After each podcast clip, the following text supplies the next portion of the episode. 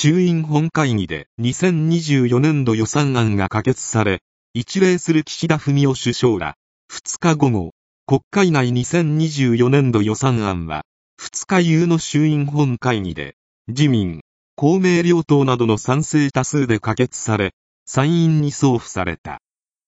Japan's House of Representatives passed the fiscal 2024 state budget bill Saturday, making it certain to be enacted before the current fiscal year ends this month.